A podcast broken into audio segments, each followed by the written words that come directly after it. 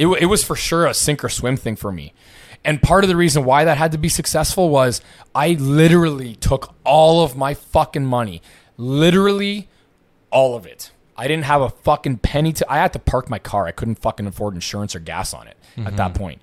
So I got this message on Instagram uh, from some guy, and he wrote in and he's like, "Hey Dan, I'm wondering when you started your business, were you uncertain?"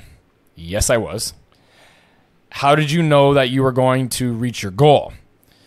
Um, so I have actually a, an interesting um, perspective on this. When I started my businesses, I had dropped out of school and I didn't have a job. And my job at the time was working at GM, where you had to be in school to work. So obviously, me dropping out, I couldn't stay working at GM. So I didn't have a job. So that instead of getting a job, I started my businesses at that time. I bought real estate and then I got uh, the store on Dougal and started, or actually, I started a website, started making shit myself. Yeah, yeah, yeah. I didn't originally start making stuff myself, but that's that's another story.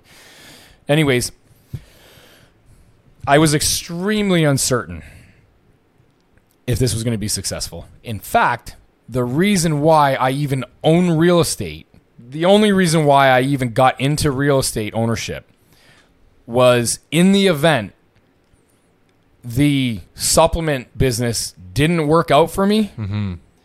I at least had something that I could. back on. I don't want to say fall back on, but something that I can shift focus to. Mm. Right? It wasn't like a fallback plan because I was like, fuck, maybe that won't work either. I don't know. But at the end of the day, it's it's kind of hard to fuck up with real estate, mm-hmm. right? It's a it's a hard asset. As long as you you you think you're buying good stuff, it'll always be good stuff, right? And it'll always be there. It's not mm-hmm. something that can kind of like poof and be gone, right? A supplement company can go poof and be gone. so, yeah, I was extremely uncertain. But the whole point of this is I didn't have a plan B. So I essentially force myself to be successful. Mm-hmm. And I think a lot of people, what they end up doing is not working hard enough to. Actually, one second. because they have that safety net. The the key takeaway to this was I pushed myself to the breaking point, really, so that I would be successful. And I didn't give up before I reached my goal. I think the majority of people, probably 99.999% of people, give up before they actually are able to reach their goal. But I also think they they actually give up because they're not actually able to put forth the work necessary to accomplish that mm. goal because it's fucking really hard. It is actually really hard. When I think back on what I actually went through, mm-hmm. I almost feel like I don't know that I could do that again. Like it, it was actually it, it was crazy. It was actually crazy to me. The shit that I did, the shit that I went through. But w- when you don't have something else in the back of your mind saying like, "Hey, listen, if this doesn't work out or this gets too tough, I don't have to keep going. Mm-hmm. I could just do that." I didn't have that. It, it was for sure a sink or swim thing for me. And part of the reason why that had to be successful was I literally took all of my fucking money. Literally all of it. I didn't have a fucking penny to I had to park my car. I couldn't fucking afford insurance or gas on it at that mm-hmm. point. So I almost sold my car to do the deal.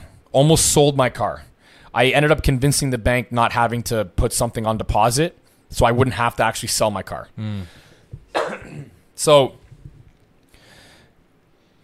I didn't have a choice not to make the supplement company successful or do whatever I could to to make that a success because in order for me to do what I did with the real estate, get the tools that I needed, um, uh, do the rehab jobs that I needed, I had to have some sort of income supporting it above and beyond the rent in, at that point in time. So I had no fucking choice. I had zero fucking choice but to make that successful.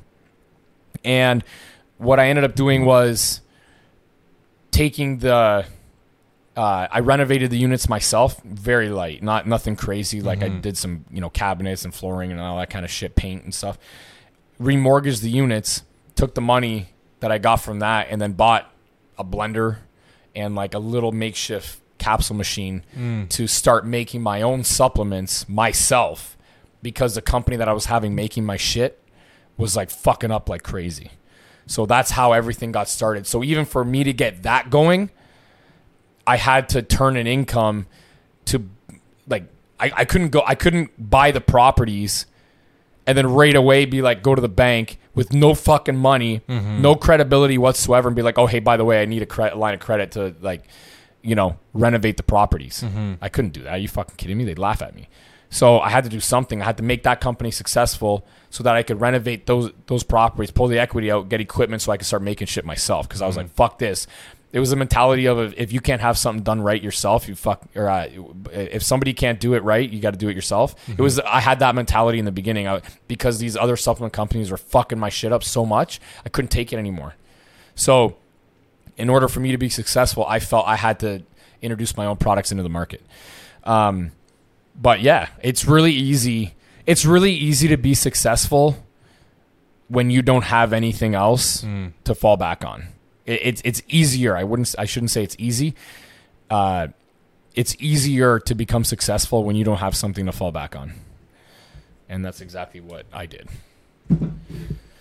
So, I indirectly put myself into a position that wouldn't allow me to have a plan B. Mm-hmm. I knew I just I, I knew I wasn't fucking going back to school, and that was that. Yeah.